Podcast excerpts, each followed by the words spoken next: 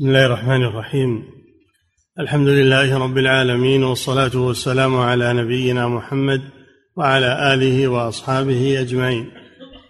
أما بعد، قال المؤلف رحمه الله تعالى: أبواب ما يجتنبه المحرم وما يباح له. بسم الله الرحمن الرحيم. الحمد لله رب العالمين، صلى الله وسلم على نبينا محمد. قال رحمه الله: أبواب ما يجتنبه المحرم، يعني بسبب الإحرام، كانت مباحة له قبل الإحرام، لما أحرم حرمت عليه حتى يحل من إحرامه، وما يباح له في حال إحرامه. نعم. باب ما يجتنبه من اللباس. نعم. عن ابن عمر رضي الله عنهما قال: سئل رسول الله صلى الله عليه وسلم: ما يلبس المحرم؟ قال: لا يلبس المحرم القميص ولا العمامة ولا البرنس ولا السراويل ولا ثوبا مسه ورس ولا زعفران ولا الخفين، إلا ألا يجد نعلين فليقطعهما حتى يكونا أسفل من الكعبين. رواه الجماعة. هذا اللباس الذي يجتنبه المحرم. أولا، لا يلبس المحرم القميص. لا يلبس القميص، وهو ما خيط على البدن، أو الثوب، قميص أو الثوب ما خيط على البدن. نعم. ولا العمامة. ولا العمامة على الرأس، لأنها مغطية وملاصقة للرأس، يكون رأس المحرم مكشوفا، لا يجعل عليه شيئا مباشرا للرأس، لكن لا مانع أن يستظل بالشجرة، يستظل بسقف الغرفة، يستظل بالخيمة، لا بأس بذلك، لأن هذه غير ملاصقة، ما دامت غير ملاصقة فلا بأس بذلك. نعم. ولا البرنس.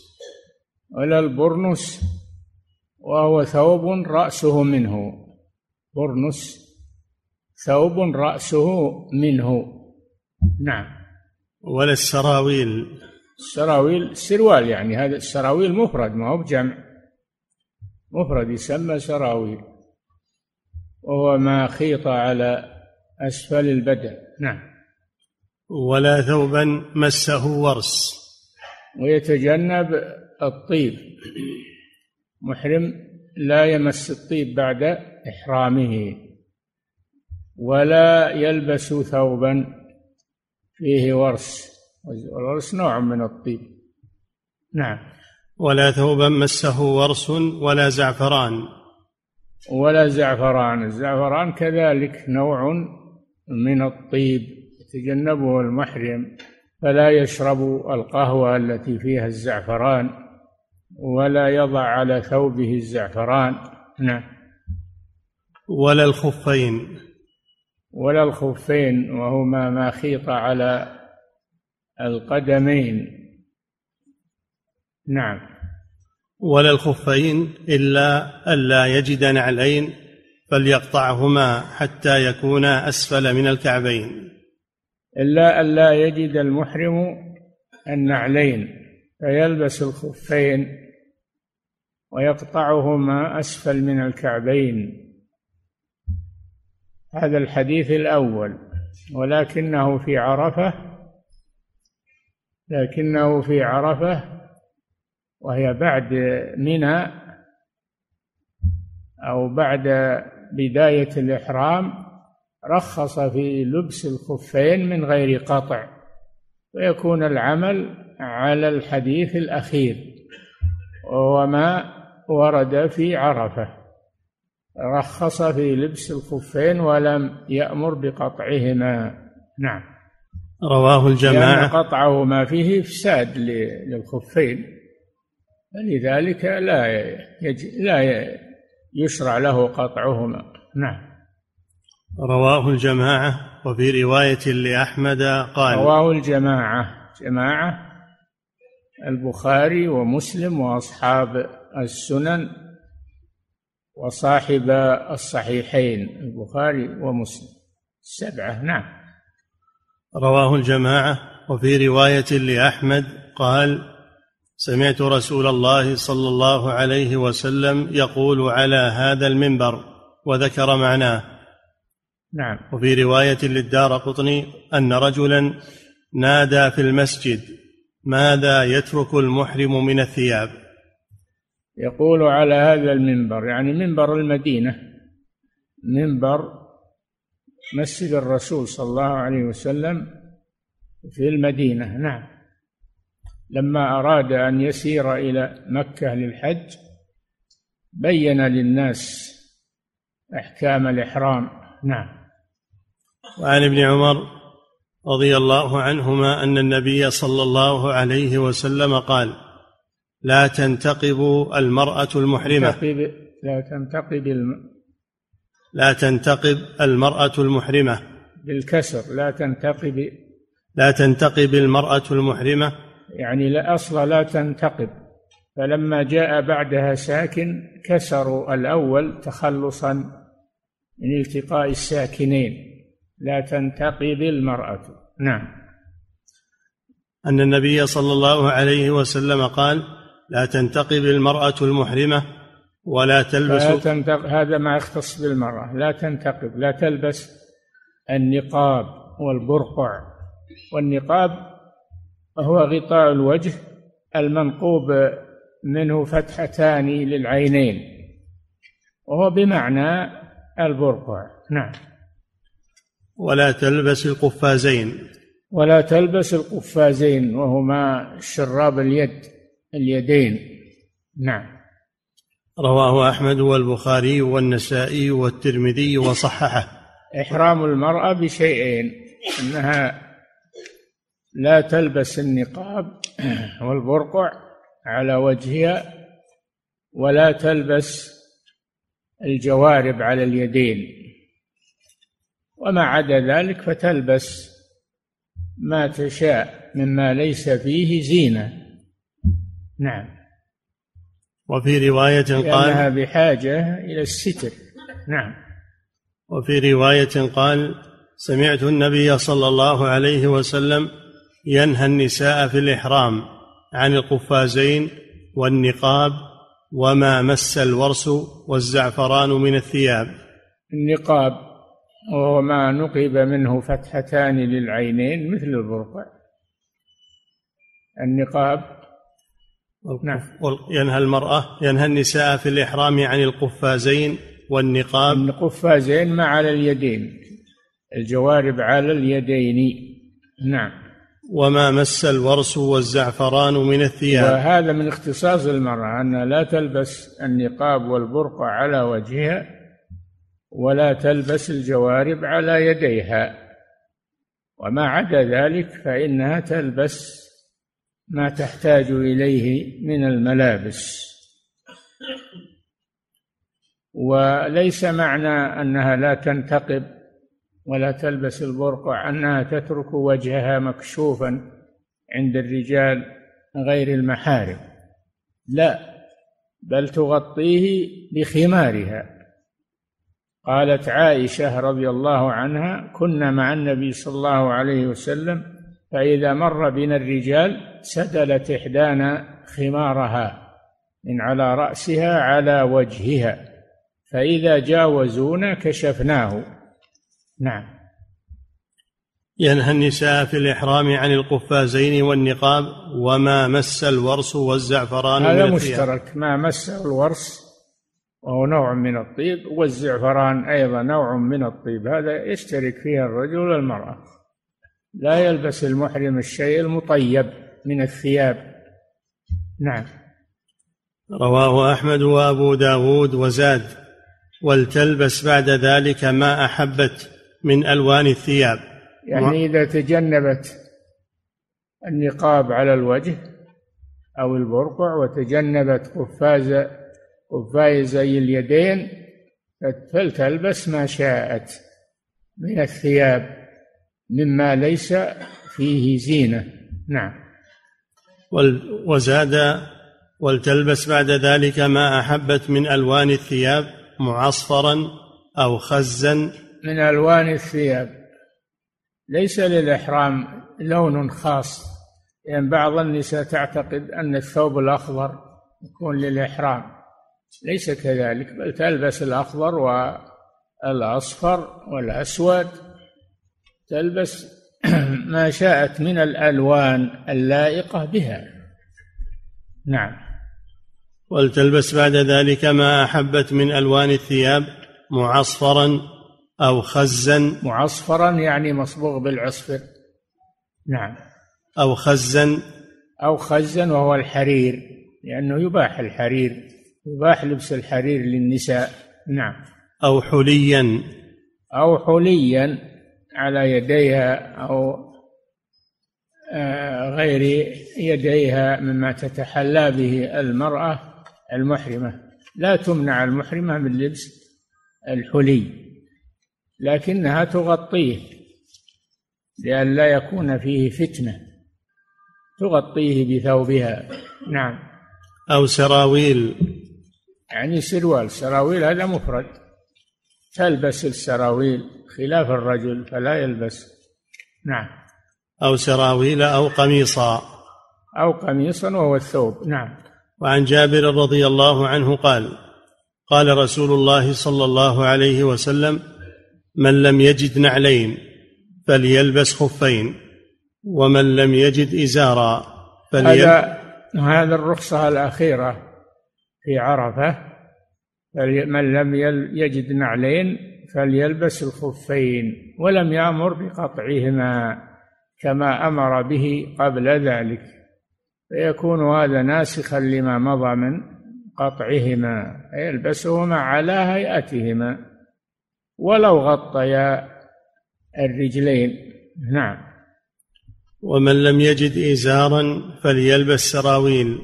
من لم يجد إزارا، من لم يجد إزارا وهو ما يلفه على أسفله، لأن المحرم يحرم بثوبين، إزار ورداء، إزار على أسفله ورداء على أعلى جسمه، فإذا لم يجد إزارا كأن أحرم في الطائرة مثلا وليس معه إزار، يلبس السراويل إلى أن يجد الإزار ثم يخلع السراويل.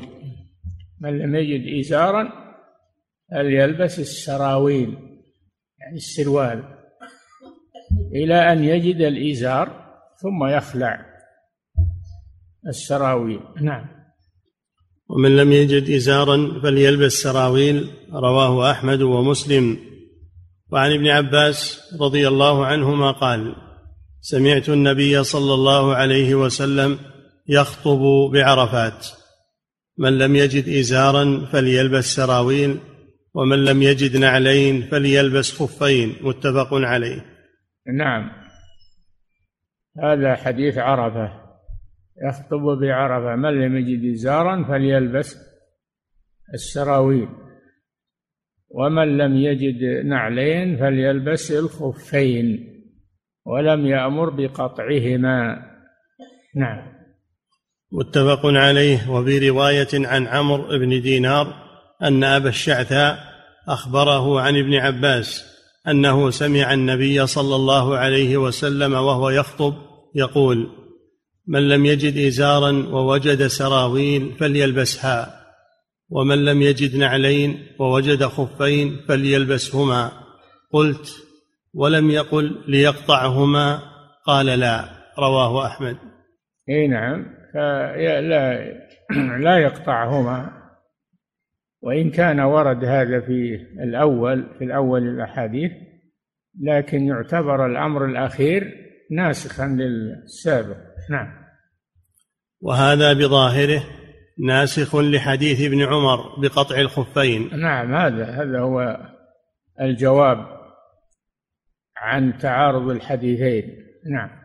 وهذا بظاهره ناسخ لحديث ابن عمر بقطع الخفين، لأنه قاله بعرفات في وقت الحاجة، وحديث ابن عمر كان في المدينة كما سبق في رواية أحمد والدارقطني. نعم، على المنبر في المدينة، وهذا قاله في عرفات وهو متأخر فيكون ناسخا للحديث الأول من الأمر بقطع الخفين إذا لبسهما المحرم، يلبسهما بدون قطع. نعم. وعن عائشة رضي الله عنها قالت: كان الركبان يمرون بنا ونحن مع رسول الله صلى الله عليه وسلم ونحن محرمات، فإذا حاذوا بنا سدلت إحدانا جلبابها من رأسها على وجهها، فإذا جاوزونا كشفناه. رواه أحمد وأبو داود وابن ماجه. نعم، لما نهيت المرأة عن لبس النقاب والبرقع إذا كانت محرمة، ليس معنى ذلك أنها تترك وجهها مكشوفا عند الرجال غير المحارم، بل معناه لا تلبس المخيط، لا تلبس المخيط الخاص بالوجه، لا تلبس المخيط الخاص بالوجه كالبرقع والنقاب، وتغطيه بغير المخيط كالخمار، يكون على رأسها تسدله على وجهها حتى يذهب الرجال ثم تكشف وجهها. نعم. وعن سالم أن عبد الله يعني ابن عمر كان يقطع الخفين للمرأة المحرمة، ثم حدثته حديث صفية بنت أبي عبيد أن عائشة حدثتها أن رسول الله صلى الله عليه وسلم قد كان رخص للنساء في الخفين فترك ذلك. رواه أبو داود. وعن سالم أن عبد الله يعني سالم بن عبد الله بن عمر، سالم بن عبد الله بن عمر حدث أباه عبد الله بن عمر. نعم. وعن سالم أن عبد الله يعني ابن عمر كان يقطع الخفين للمرأة المحرمة، ثم حدثته حديث صفية بنت أبي عبيد أن عائشة حدثتها أن رسول الله صلى الله عليه وسلم قد كان رخص للنساء في الخفين فترك ذلك. رواه أبو داود. نعم، كان ابن عمر يأمر النساء إذا لبست الخفين أن تقطعهما أسفل من الكعبين عملا بحديث وليقطعهما أسفل من الكعبين، ثم لما بلغه الحديث الآخر الذي هو بعده في عرفة أنه أمر بلبس الخفين عند عدم النعلين بدون قطع، فصار العمل على الحديث الأخير ويكون الأول منسوخا. نعم. باب ما يصنع من أحرم في قميص. ما يصنع من أحرم في قميص يعني في ثوب. نعم. عن يعلى ابن أمية أن النبي صلى الله عليه وسلم جاءه رجل متضمخ بطيب فقال: يا رسول الله، كيف ترى في رجل أحرم في جبة بعدما تضمخ بطيب؟ فنظر إليه النبي صلى الله عليه وسلم ساعة، فجاءه الوحي فسري عنه، فقال: أين الذي سألني عن العمرة آنفا؟ فالتمس الرجل فجيء به، فقال: أما الطيب الذي بك فاغسله 3 مرات، وأما الجبة فانزعها، ثم اصنع في العمرة كما تصنع في حجك. متفق عليه. نعم، النبي صلى الله عليه وسلم كان إذا نزل عليه الوحي يثقل عليه الوحي، يثقل عليه الوحي جدا، حتى ويثقل جسمه عليه الصلاة والسلام، حتى لو كان تحت فخذه أحد لرضه من ثقله، وذلك لعظم الوحي الذي ينزل عليه عليه الصلاة والسلام، ثم يذهب ذلك عنه ويخف. وهذا حصل في هذه الواقعة. أعد. وعن يعلى بن أمية أن النبي صلى الله عليه وسلم جاءه رجل متضمخ بطيب. متضمخ بطيب يعني أنه وضع الطيب على ثيابه. نعم. فقال يا رسول الله كيف ترى في رجل أحرم في جبة بعدما تضمخ بطيب؟ أحرم في جبة مخيطة وأيضا فيها طيب، يعني فيها محذوران، أنها جبة مخيطة وأنها فيها طيب أيضا. نعم. فنظر إليه النبي صلى الله عليه وسلم ساعة. النبي صلى الله عليه وسلم إذا لم يكن عنده وحي لا يجيب حتى ينزل عليه الوحي في القضية عليه الصلاة والسلام. إذا سئل عن شيء ولم ينزل عليه فيه وحي فإنه يؤخر الجواب حتى ينزل عليه الوحي من الله عز وجل. نعم. وهذا فيه بيان للي يتسرعون في الفتاوى وفي الإجابات، الرسول يتأخر عن الجواب حتى يأتيه العلم من الله سبحانه وتعالى. كونك تتأخر أسلم لذمتك من كونك تستعجل وتجيب السائل قد يكون بخطأ فتتحمله في ذمتك. اللي ما عنده جواب علمي يتأخر يتوقف. نعم. فنظر إليه النبي صلى الله عليه وسلم ساعة فجاءه الوحي فسري عنه. سري عنه لأنه إذا نزل عليه الوحي يثقل عليه حتى قد يغمى عليه عليه الصلاة والسلام أو قريبا من الإغماء. نعم. فسري عنه فقال أين الذي سألني عن العمرة آنفا؟ فالتمس الرجل فجيء به فقال أما الطيب الذي بك فاغسله 3 مرات. أما الطيب الذي بك في ثيابك أو على بدنك فاغسله حتى يزول. نعم. وأما الجبة فانزعها. وأما الجبة التي عليك انزعها واستبدلها بملابس الإحرام. نعم. ثم اصنع في العمرة كما تصنع في حجك. متفق عليه. اصنع في العمرة كما تصنع في حجك من المناسك، الطواف وسعي وتقصير. نعم. وفي رواية لهم وهو متضمخ بالخلوق. متضمخ بالخلوق. الخلوق هو الطيب. متضمخ بالخلوق. بالخلوق يعني متضمخ بالطيب.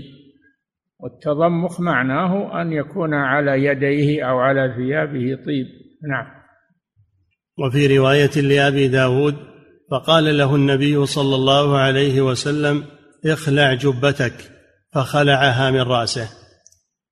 اخلع جبتك فخلعها من رأسه يعني رفعها إلى فوق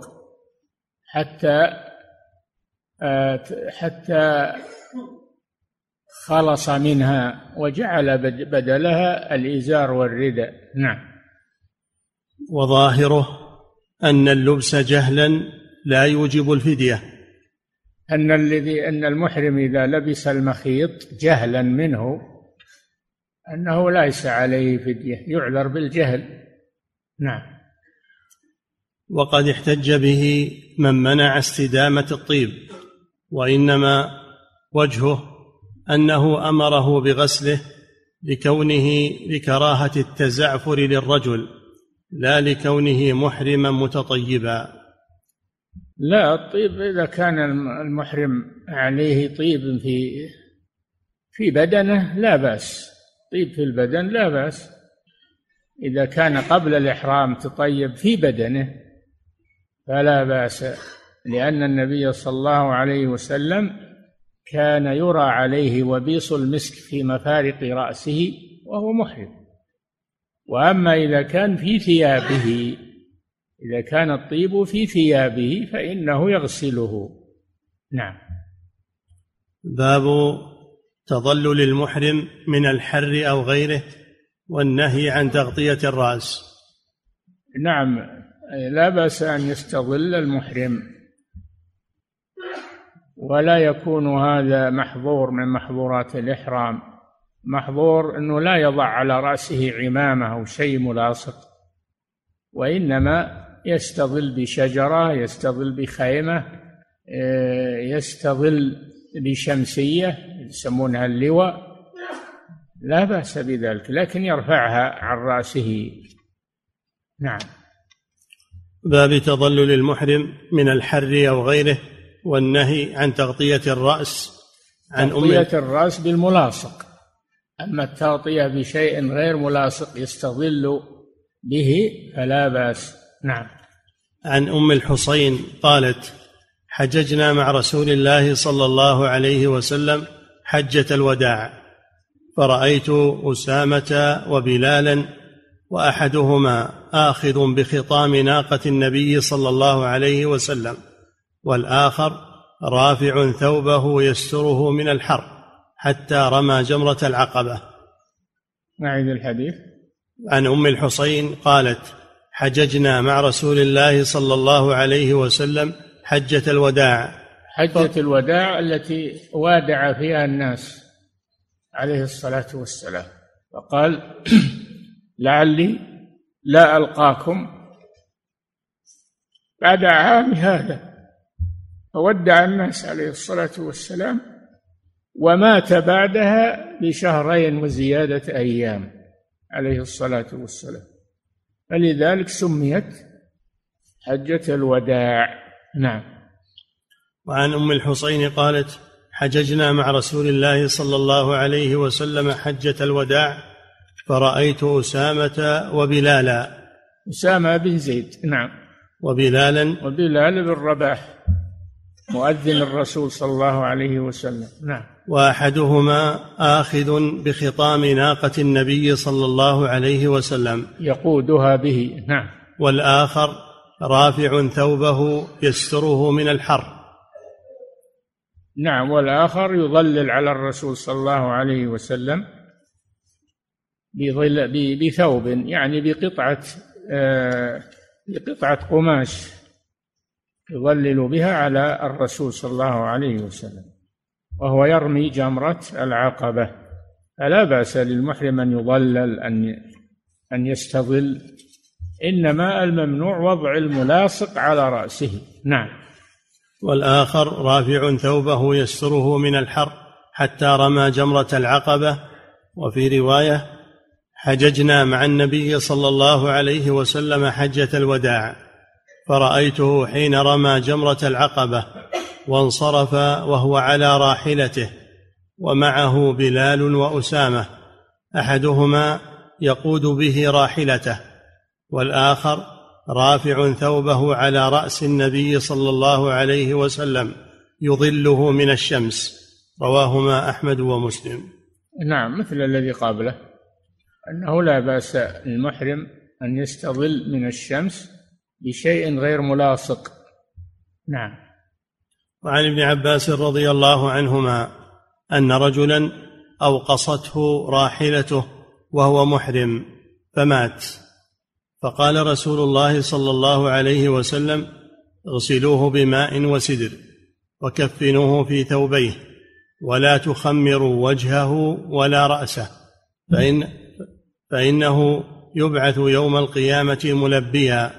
رواه أحمد ومسلم والنسائي وابن ماجه. كان النبي صلى الله عليه وسلم واقفا بعرفة، وفي أثناء الوقوف سقط أحد الحجاج الذين وقفوا معه عن راحلته، فوقصته، يعني رفسته برجلها، فمات وهو محرم. فقال النبي صلى الله عليه وسلم: كفنوه في ثوبيه، ثوبي الإحرام الإزار والرداء، كفنوه في ثوبيه، ولا تخمر رأسه، لا تغط رأسه، ولا تمسوه طيبا. هذه محظورات الإحرام. فإنه يبعث يوم القيامة ملبيا على حالته يوم يموت، تشريفا له. هذا دليل أيضا على أن المحرم إذا مات في إحرامه لا يناب عنه لا يناب عنه في بقية المناسك لأنه مات بإحرامه فلا يناب عنه وهو يبقى على إحرامه إلى البعث تشريفا له بهذه العبادة العظيمة. نعم. فقال رسول الله صلى الله عليه وسلم: اغسلوه بماء وسدر. اغسلوه بماء وسدر، يغسل بالماء في سائر جسمه ويوضع معه السدر لأن السدر منظف ليس فيه طيب، فلا بأس بوضع المنظف على جسد المحرم. نعم. وكفنوه في ثوبيه يعني الإزار والرداء. نعم. ولا تخمروا وجهه. ولا تخمروا رأسه، وفي رواية لا تخمروا وجهه، فدل على أن حتى وجه المحرم لا يغطيه. نعم. ولا تخمروا وجهه ولا رأسه فإنه يبعث يوم القيامة ملبيها. المحرم لا يغطي رأسه ولا وجهه، وهذا الرجل يبقى على إحرامه إلى يوم القيامة يلقى الله به. نعم. باب المحرم يتقلد بالسيف للحاجة. أي نعم، عرفنا أن المحرم يتجرد من المخيطات ومن الملبوسات ويقتصر على ملابس الإحرام، لكنه يستصحب معه ما يحتاج إليه من السيف ومن الحزام الذي يكون على إزاره، الحزام اللي يضع فيه حوائجه، الكمر اللي يسمونها الكمر، لا بأس بذلك. نعم. باب المحرم يتقلد بالسيف للحاجة. عن البراء قال: اعتمر النبي صلى الله عليه وسلم في ذي القعدة فأبى أهل مكة أن يدعوه يدخل مكة حتى قاضاهم: لا يدخل مكة سلاحا إلا في القراب. نعم. وعن ابن عمر أن رسول الله صلى الله عليه وسلم الرسول صلى الله عليه وسلم جاء معتمرا هو وأصحابه ومعه الهدي، فمنعه المشركون من دخول مكة لما بلغ الحديبية وهي ما يسمى بالزاهر الآن على طريق جدة عند التنعيم، منعه المشركون من دخول مكة، فتحلل النبي صلى الله عليه وسلم. أولا الرسول تفاوض معهم، قالوا ما تدخل السنة دي لكن تدخلها في العام القادم، سميت عمرة القضية أو المقاضاة لأنه تفاوض مع المشركين على أن يؤخر العمرة إلى العام القادم. فهذا فيه دليل على أن المحرم إذا، وهذا ما يسمى بالحبس، حبس المحرم والإحصار، هذا هو الإحصار، فإن احصرتم فما استيسر من الهدي. لما أحصر النبي صلى الله عليه وسلم في هذه العمرة تحلل من إحرامه وأمر أصحابه أن يتحللوا، وتفاوض مع المشركين على أن يعتمر من العام القادم، ولذلك تسمى عمرة القضية أو عمرة المقاضاة. نعم. وعن ابن عمر أن رسول الله صلى الله عليه وسلم خرج معتمرا فحال كفار قريش بينه وبين البيت فنحر هديه وحلق رأسه. نحر هديه في مكانه، الذي أحصر فيه. نعم. فنحر هديه وحلق رأسه بالحديبية، تحلل يعني الحديبية وهي المسمى الآن بالزاهر بين مكة وجدة. نعم. وقاضاهم على أن يعتمر العام المقبل. نعم. ولا يحمل سلاحا عليهم إلا سيوفا. ولا يحمل عليهم على أهل مكة سلاحا، يدخل مكة بدون سلاح إلا السيوف، يدخلون بها لأجل أن يدافعوا عن أنفسهم لو طرأ شيء. نعم. ولا على أن المحرم يجوز له حمل السلاح إذا كان الأمر يتطلب ذلك. نعم. ولا يقيم إلا ما أحبوا. ولا يقيم في مكة بعد العمرة إلا ما أحبوا، لأنها تحت سلطتهم حين ذاك. نعم. فاعتمر من العام المقبل فدخلها كما كان صالحهم، فلما أن أقام بها 3 أمروه أن يخرج فخرج. نعم. رواهما أحمد والبخاري. هذا الدليل على وجوب تنفيذ الصلح الذي صالح عليه العدو، يجب الوفاء به وإن كان العدو كافرا. نعم. وهو دليل على أن المحصر ينحر هديه حيث أحصر، في مكانه، ينحر هديه في مكانه الذي يحصر فيه، لأن النبي صلى الله عليه وسلم نحر هديه في المكان الذي أحصر فيه. نعم. باب منع المحرم من ابتداء الطيب دون استدامته. نعم. فيه حديث ابن عمر ولا ثوبا مس. باب منع المحرم من ابتداء الطيب دون استدامته. اي نعم، في فرق بين الابتداء والاستدامة.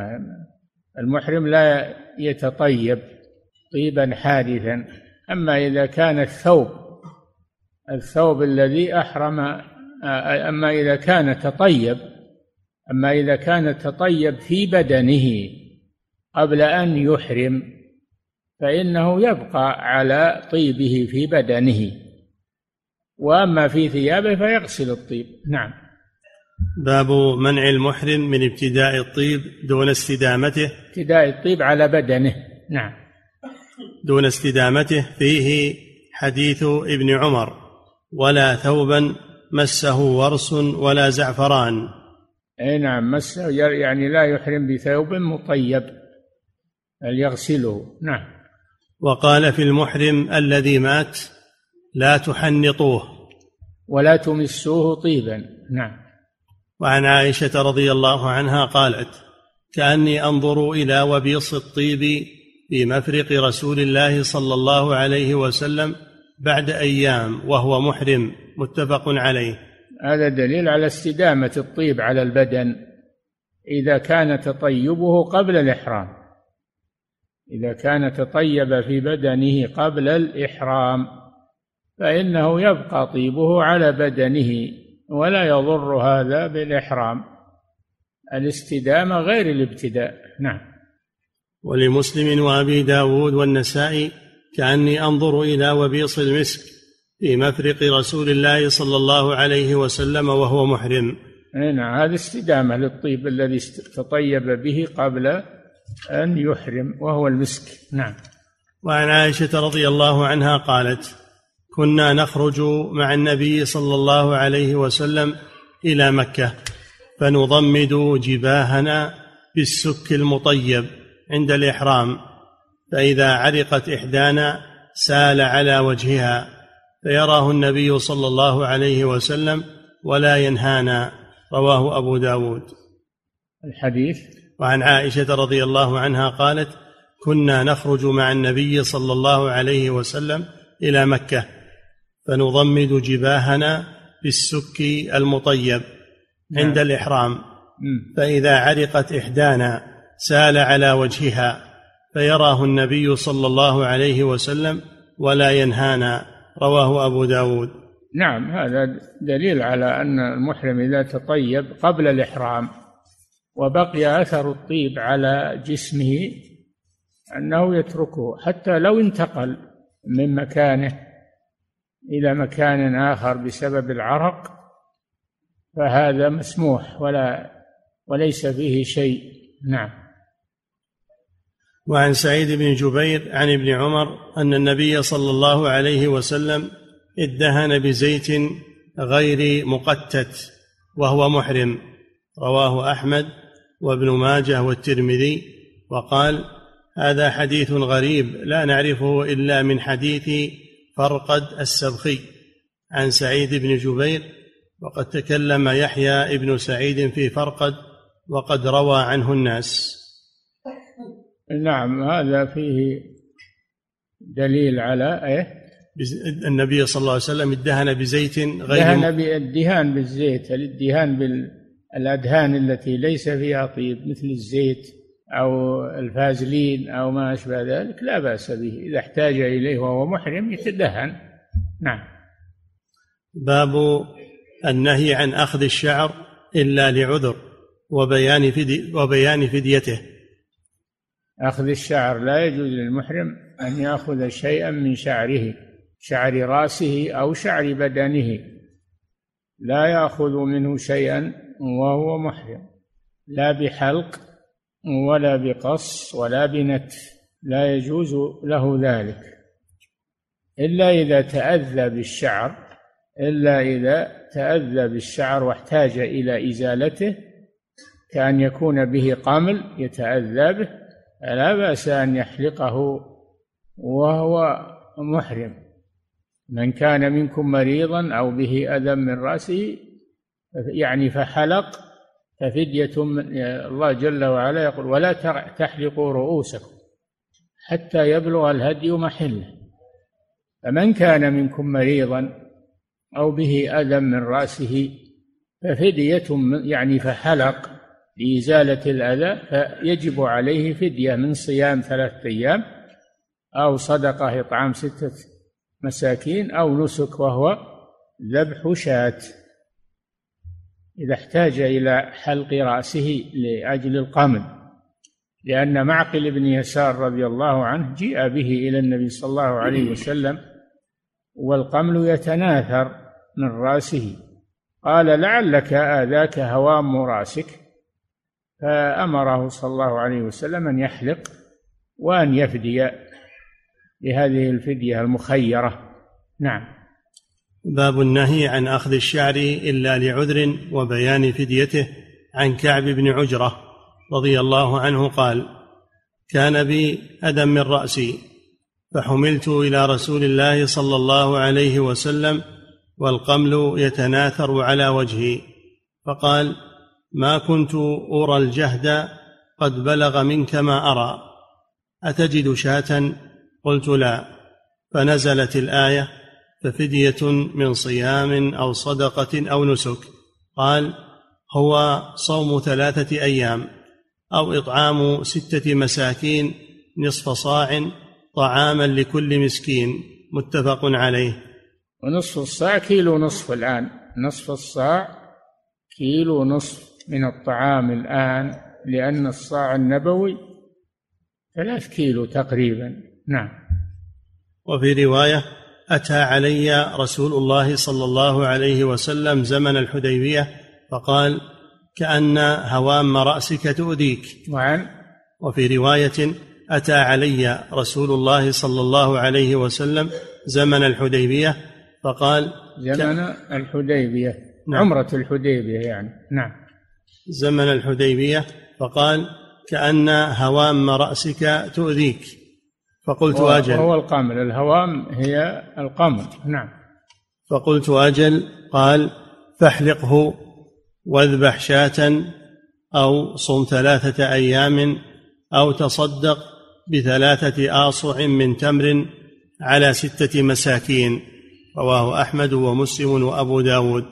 نعم. ولأبي داود في رواية: فدعاني رسول الله صلى الله عليه وسلم فقال لي: احلق رأسك وصم 3 أيام أو أطعم 6 مساكين فرقا من زبيب أو انسك شاة، فحلقت رأسي ثم نسكت. نعم. باب ما جاء في الحجامة وغسل الرأس للمحرم. نعم. باب ما جاء في الحجامة وغسل الرأس للمحرم. عن عبد الله ابن بحينة قال: احتجم النبي صلى الله عليه وسلم وهو محرم بلحي جمل من طريق مكة في وسط رأسه. لحي جمل اسم موضع، هذا لحي جمل اسم موضع. نعم. قال: وعن عبد الله بن بحينة قال: احتجم النبي صلى الله عليه وسلم وهو محرم بلحي جمل من طريق مكة في وسط رأسه، متفق عليه. نعم، هذا فيه دليل على جواز الاحتجام للمحرم إذا احتاج إلى ذلك. احتجم الرسول صلى الله عليه وسلم وهو محرم. في من يرويه احتجم صلى الله عليه وسلم وهو صائم، وهذا غلط. بل احتجم وهو محرم ولم يحتجم وهو صائم. نعم. وعن ابن عباس رضي الله عنهما أن النبي صلى الله عليه وسلم احتجم وهو محرم، متفق عليه. وللبخاري احتجم في رأسه وهو محرم من وجع كان به، بماء يقال له لحي الجمل. وللبخاري احتجم في رأسه وهو محرم من وجع كان به بماء يقال له لحي الجمل. نعم. وعن عبد الله، يعني على ماء، يعني على مكان ما، مورد ماء، على ماء، يقال على ماء يعني على مكان فيه ماء. نعم. وعن عبد الله ابن حنين. نعم، هذا فيه دليل على أن المحرم يحتجم، أن المحرم يحتجم إذا احتاج إلى الحجامة. والحجامة هي استفراغ الدم من الجسم لأجل العلاج لذلك، وهي طب، هي نوع من أنواع الطب النبوي، نوع من أنواع الطب النبوي، ولكن لها وقت ولها أناس يعرفون الحجامة وكيف يحجمون وموضع الحجامة وين يكون. لا بد عند أهل الخبرة أن تكون الحجامة عند الحجامين أهل الخبرة بذلك. نعم. وعن عبد الله بن حنين أن ابن عباس والمسور ابن مخرمة اختلفا بالأبواء، فقال ابن عباس: الأبواء اسم مكان بين مكة والمدينة، وهو الذي دفنت فيه أم الرسول صلى الله عليه وسلم. نعم. أن ابن عباس والمسور ابن مخرمة اختلفا بالأبواء، فقال ابن عباس: يغسل المحرم رأسه، وقال المسور: لا يغسل المحرم رأسه. قال: فأرسلني ابن عباس إلى أبي أيوب الأنصاري فوجدته يغتسل بين القرنين وهو يستر بثوب، فسلمت عليه فقال: من هذا؟ فقلت: أنا عبد الله ابن حنين، أرسلني إليك ابن عباس يسألك كيف كان رسول الله صلى الله عليه وسلم يغتسل وهو محرم. قال: فوضع أبو أيوب يده على الثوب فطأطأه حتى بدا لي رأسه، ثم قال لإنسان يصب عليه الماء: اصبب، فصب على رأسه، ثم حرك رأسه بيديه فأقبل بهما وأدبر، فقال: هكذا رأيته صلى الله عليه وسلم يفعل. رواه الجماعة إلا الترمذي. نعم، ولا بأس أن المحرم يغسل رأسه إذا احتاج إلى ذلك، ويغتسل في بدنه لإزالة العرق والغبار، فلا بأس بذلك. نعم. باب ما جاء في نكاح المحرم وحكم وطئه. نكاح المحرم وهو العقد، عقد النكاح. لا يجوز للمحرم أن يعقد النكاح لا له ولا لغيره وهو محرم. نعم. باب ما جاء في نكاح المحرم وحكم وطئه. النكاح غير الوطء، النكاح عقد، العقد النكاح، وأما الوطء فهو الجماع. نعم. عن عثمان بن عفان رضي الله عنه أن رسول الله صلى الله عليه وسلم قال: لا ينكح المحرم ولا ينكح ولا يخطب. رواه الجماعة إلا البخاري. لا ينكح المحرم يعني لا يعقد النكاح لنفسه، ولا ينكح يعني لا ينكح غيره، كان ينكح ابنته أو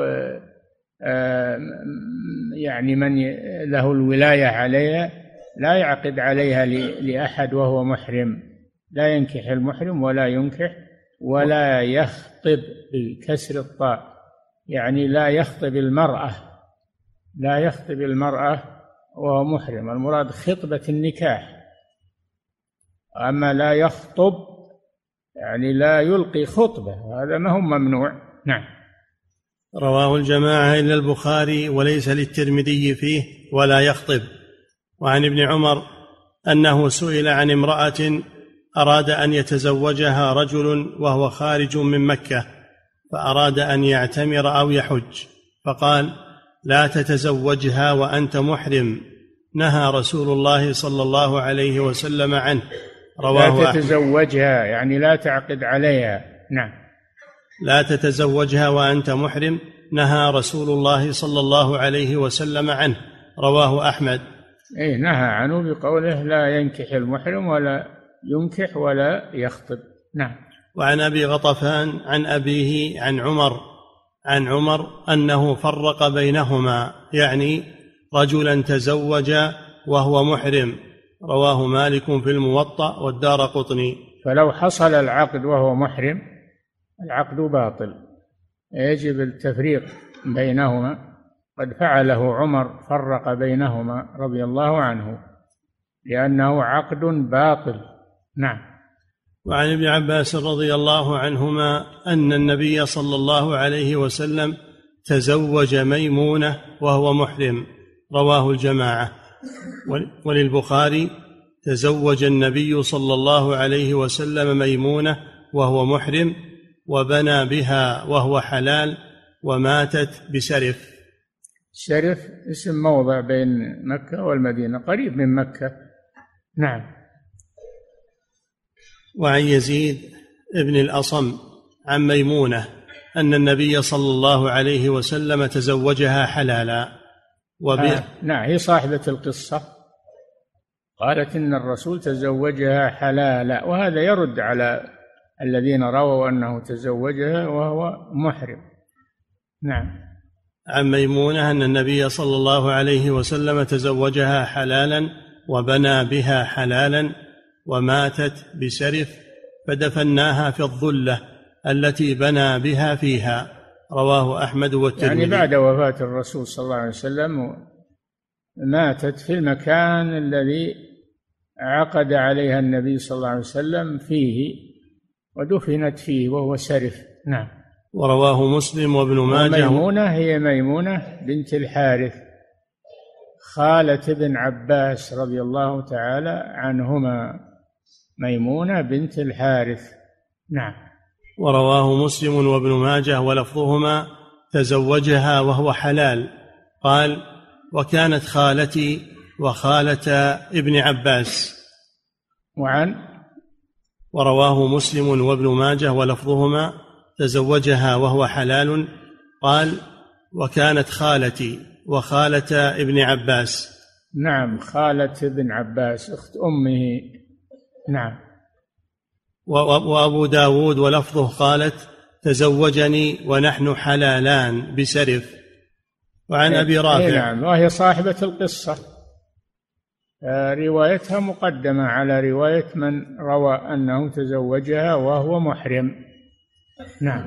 وعن أبي رافع أن رسول الله صلى الله عليه وسلم. وأبو رافع هو الخاطب الذي خطبها للرسول وأخبر أنه تزوجها وهو حلال. نعم. وعن أبي رافع رضي الله عنه أن رسول الله صلى الله عليه وسلم تزوج ميمونة حلالا. يعني كل هذا يرد على رواية أنه تزوجها وهو محرم. نعم. وبنى بها حلالا وكنت الرسول بينهما. رواه. نعم، هو الخاطب الذي خطبها للرسول صلى الله عليه وسلم، وهو أدرى بالقصة والواقع. نعم. رواه أحمد والترمذي. ورواية صاحب القصة والسفير فيها أولى، لأن نعم، رواية صاحب القصة وهو ميمونة، ورواية السفير فيها وهو المرسول بينهما أولى من رواية من روى خلاف ذلك. نعم. ورواية صاحب القصة والسفير فيها أولى، لأنه أخبر وأعرف بها.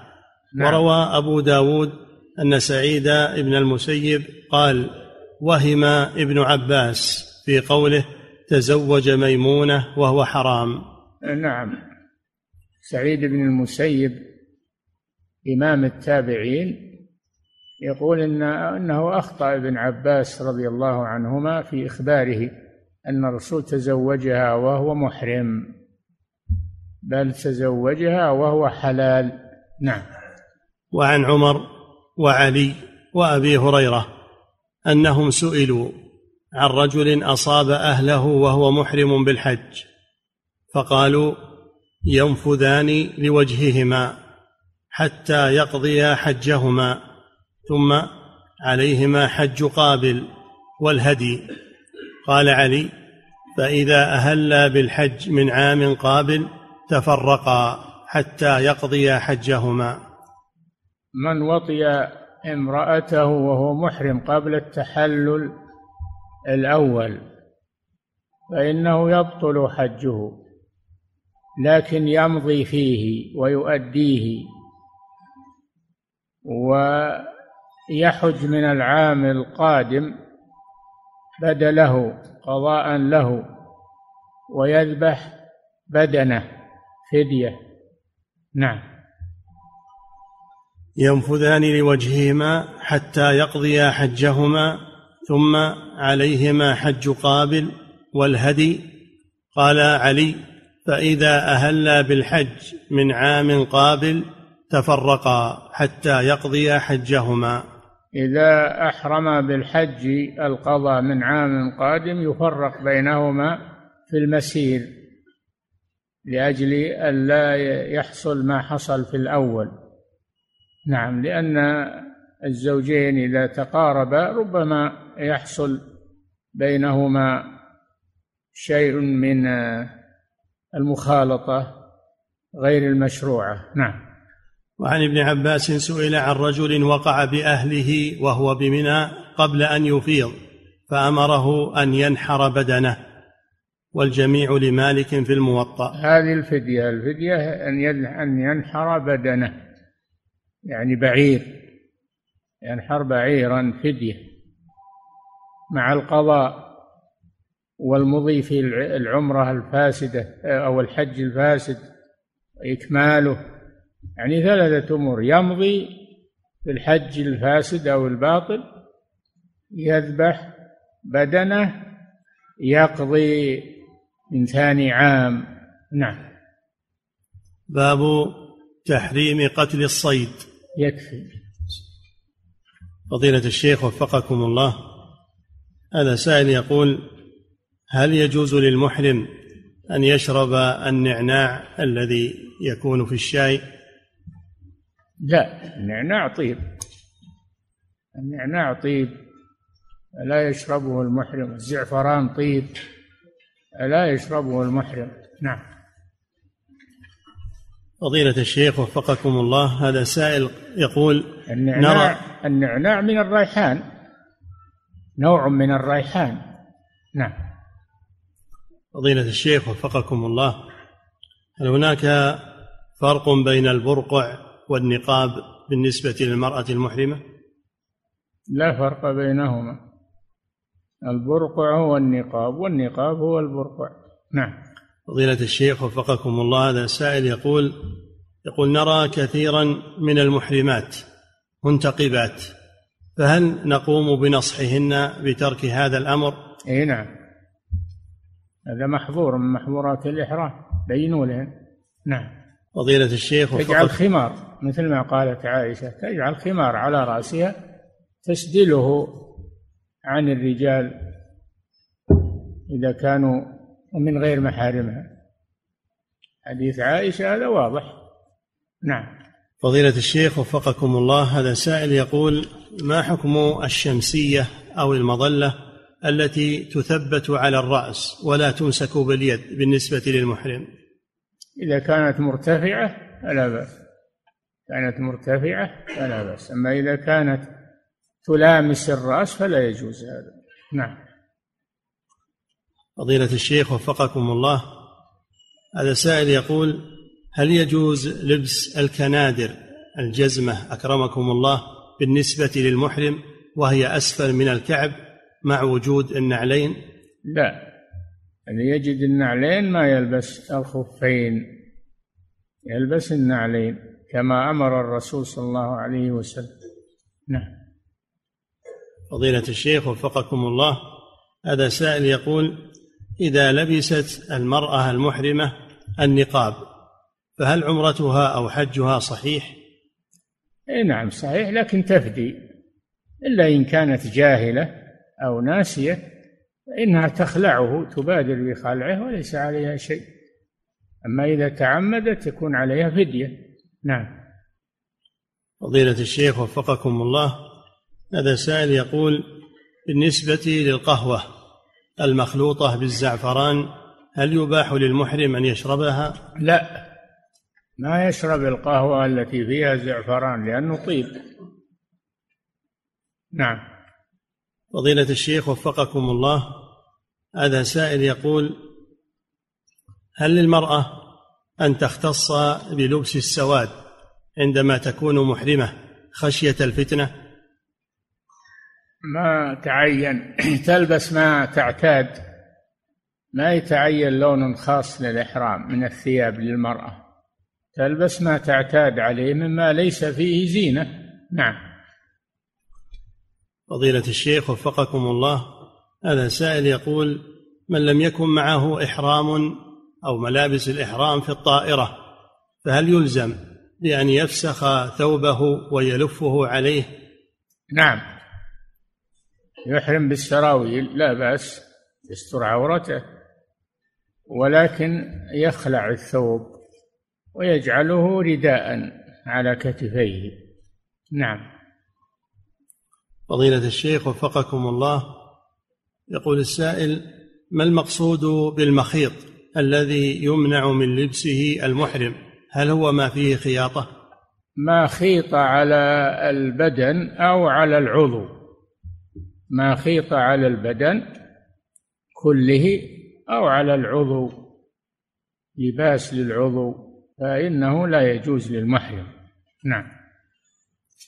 مثل الفنيلة، مثل الشيء الخاص ببعض الأعضاء، يلبس مثل الشراب، هذا للعضو، منسوج أو مخيط للعضو ولا يجوز لبسه. نعم. فضيلة الشيخ وفقكم الله، هذا سائل يقول: إذا تطيب الإنسان على بدنه قبل الإحرام ثم بعد إحرامه سال هذا الطيب على الملابس، ملابس الإحرام، فهل يجب عليه أن يغسلها؟ لا، ما يغسلها، إن هذا شاق عليه. نعم. فضيلة الشيخ وفقكم الله، هذا سائل يقول: هل لبس ما يسمى بالكمامات التي تغطي الأنف والفم هل تجوز للمحرم؟ لبس إيه؟ الكمامات، يقول التي توضع على الفم وعلى الأنف. لا بأس بها، يستعملها لأجل الوقاية، استعملها لأجل الوقاية من الغبار ومن الروائح الكريهة، أو توقي الإصابة بالمرض، لا بأس بذلك. نعم. فضيلة الشيخ وفقكم الله، هذا سائل يقول: ورد في الحديث عنه صلى الله عليه وسلم أنه قال في المحرم الذي وقصته راحلته: اغسلوه بماء وسدر، فهل يجوز أن يستحم المحرم بالصابون الذي فيه سدر؟ الصابون اللي فيه سدر، ما هنا صابون فيه سدر، السدر غير الصابون، نوع من ورق النبات، من ورق الشجر، نوع من ورق الشجر، ورق السدرة، طيب، يطيب البدن، ينظف البدن. نعم. فضيلة الشيخ وفقكم الله، هذا سائل يقول: هل يجوز للمحرم أن يلبس الإحرام أو أن يلبس الإزار الذي يشبه تنورة المرأة؟ لا، هذا أفتى به بعض العلماء لكنهم غلطوه في هذا، لا يجوز هذا. نعم. فضيلة الشيخ وفقكم الله، هذا سائل يقول: هل للمرأة أن تتطيب قبل الإحرام لا سيما إذا كانت ستخالط الرجال في المطاف؟ هل هل للمرأة أن تتطيب قبل الإحرام لا سيما إذا كانت ستخالط الرجال في الطواف؟ إذا كان طيبها يعني يفوح على من حولها من الرجال فلا يجوز لها ذلك، لأن هذا فيه فتنة. نعم. فضيلة الشيخ وفقكم الله، هذا سائل يقول: بالنسبة للشامبو الذي يكون معطرا هل يجوز للمحرم أن يستعمله؟ لا، المعطر ما يستعمل ولا بالشامبو ولا في غيره. نعم. فضيلة الشيخ وفقكم الله، إذا لم يجد المحرم إزارا فلبس السراويل ثم وجد الإزار فهل يلزمه أن ينزع السراويل؟ نعم، يجب عليه أنه ينزع السراويل ويجعل محله الإزار، لأن الرخصة زالت بوجود الإزار. نعم. فضيلة الشيخ وفقكم الله، هذا سائل يقول: شخص ذهب إلى الحج بدون تصريح وعندما رأى التفتيش خاف فنزع الإحرام ولبس القميص ثم أعاده بعد ذلك، فهل عليه شيء من فدية؟